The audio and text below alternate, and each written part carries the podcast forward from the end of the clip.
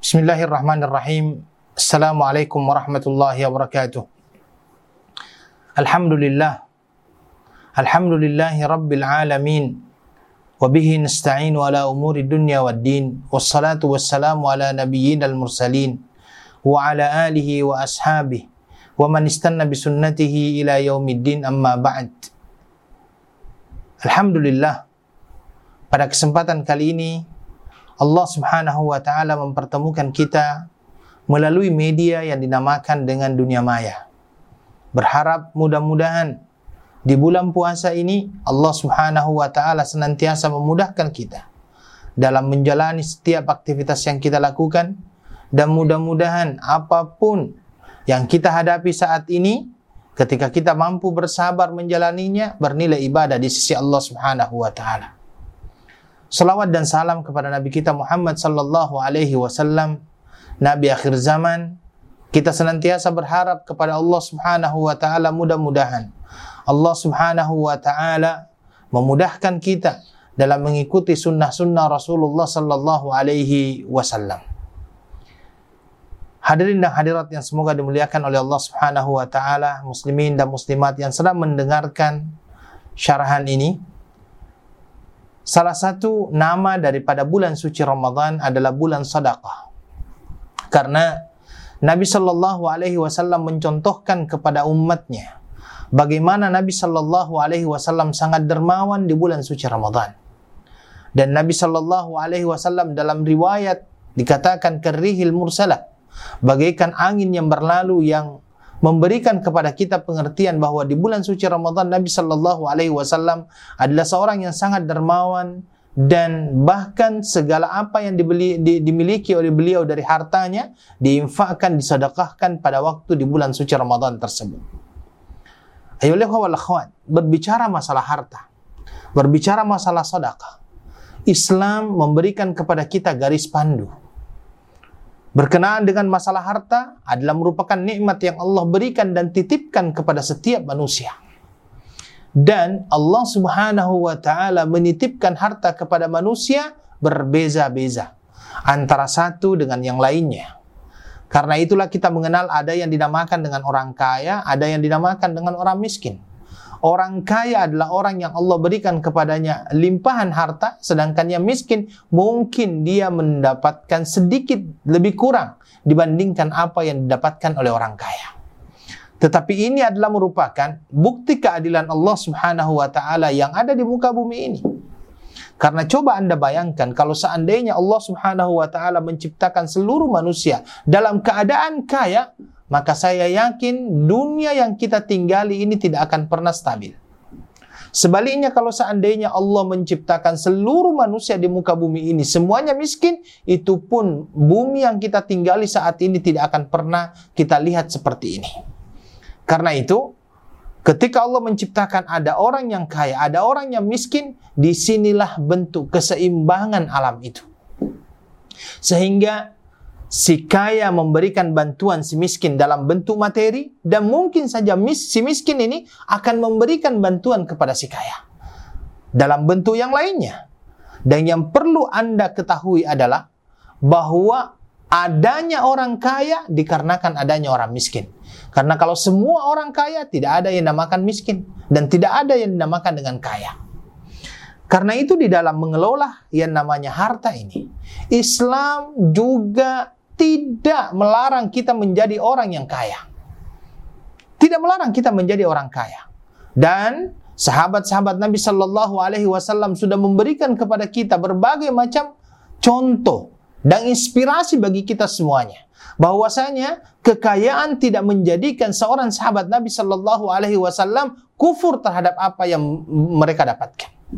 Bahkan di sinilah akhirnya Sahabat-sahabat Nabi Shallallahu Alaihi Wasallam ini menjadi contoh bagi kita bagaimana mereka memanfaatkan harta itu di jalan Allah Subhanahu Wa Taala. Perlu kita ingat ayolah akhwat bahwa salah satu pertanyaan yang akan ditanyakan nanti di hari kiamat adalah berkenaan dengan masalah harta. Bagaimana engkau mendapatkannya dan ke mana engkau akan berikan harta tersebut? Karena itu, ya karena itu ketika Allah Subhanahu wa taala memberikan kelebihan harta kepada seorang muslim, ataupun kepada seseorang, maka seseorang ini harus menyadari bahwa sesungguhnya di dalam hartanya ada bagian orang lain. Karena itu di dalam Al-Quran dikatakan wa fi amwalihim hakkum ma'lum lisaili wal mahrum. Di dalam harta mereka ada hak milik orang lain bagi peminta meminta dan orang-orang miskin. Dan orang-orang yang bersedekah dan berinfak mempunyai keutamaan yang sangat besar. Bukankah di dalam hadis Nabi Shallallahu Alaihi Wasallam menyatakan al yadul ulya khairum min al yadis sufla. Tangan di atas yang memberi lebih baik daripada tangan yang menerima. Dan bukankah Allah Subhanahu wa taala memberikan janji yang sangat luar biasa bagi orang-orang yang menginfakkan hartanya di jalan Allah Subhanahu wa taala. Mari kita simak ayat di dalam Al-Qur'an di dalam surah Al-Baqarah Allah Subhanahu wa taala menyatakan أعوذ بالله من الشيطان الرجيم بسم الله الرحمن الرحيم مثل الذين ينفقون أموالهم في سبيل الله كمثل حبة أنبتت سبع سنابل في كل سنبلة مئة حبة والله يضاعف لمن يشاء والله واسع عليم perumpamaan orang-orang yang menginfakkan hartanya di jalan Allah bagaikan seseorang yang berinfak ataupun bagaikan seseorang yang menanam satu biji. Yang mana ketika dia menanam satu biji tersebut, satu bijian yang ditanam oleh dia, tumbuh tujuh batang. Setiap batang yang tumbuh dari satu biji tersebut mempunyai seratus buah. Jadi satu kali tujuh kali seratus. Ini adalah matematika Allah Subhanahu wa taala dan inilah yang dijanjikan oleh Allah Subhanahu wa taala di dalam Al-Quran berkenaan dengan orang-orang yang mau berinfak di jalan Allah Subhanahu wa Ta'ala. Sekarang, pembuktian terhadap diri kita.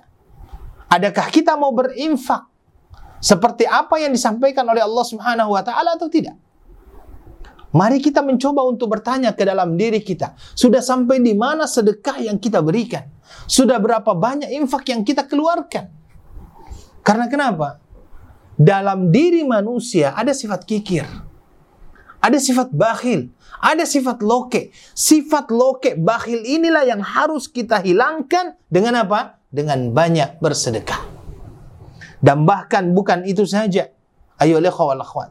Bahwa di dalam sedekah seorang hamba Allah Subhanahu wa taala ya memerintahkan kepada malaikatnya untuk senantiasa mendoakan orang-orang yang berinfak tersebut. Yang berinfak tersebut.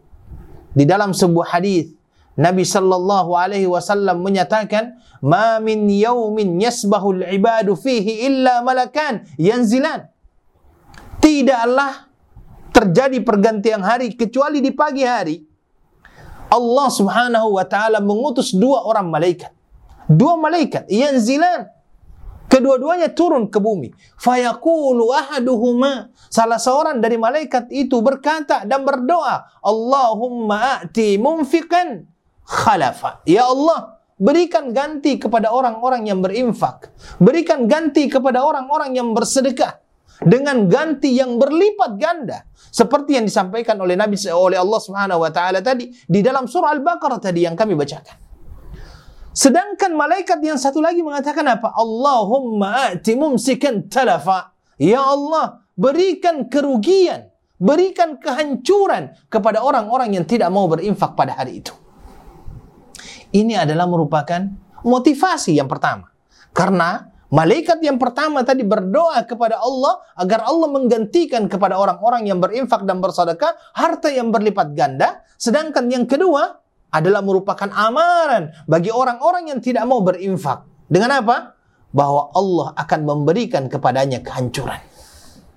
Maka ayo akhwat, di bulan suci Ramadan ini kita mempunyai satu apa namanya ibadah sunnah yang mana ibadah sunnah tersebut akan mendapatkan pahala yang luar biasa di sisi Allah Subhanahu wa taala yaitu berinfak dan bersedekah. Jangan tunggu lagi, Berikan apa yang bisa Anda berikan, infakkan apa yang Anda bisa keluarkan. Mudah-mudahan dengan apa yang Anda berikan tersebut di jalan Allah, dan kepada orang-orang yang memang berhak untuk mendapatkannya, Anda akan mendapatkan ganti yang luar biasa dari Allah Subhanahu wa taala. Kalau memang Anda dapat tidak dapatkan di dunia, insya Allah di akhirat kelak Anda akan melihat itu akan menjadi bukti tentang keimanan kita kepada Allah Subhanahu wa taala dan dikubur dia akan menjadi cahaya. Demikian yang bisa kami sampaikan. Semoga puasa kita diterima oleh Allah Subhanahu wa taala. Ingat dan jangan lupa kita mempunyai ibadah yaitu yang bernama sadaqah dan infak. Jangan menunggu. Subhanakallahumma bihamdika asyhadu an la ilaha illa anta astaghfiruka wa atubu ilaik. Wassalamualaikum warahmatullahi wabarakatuh.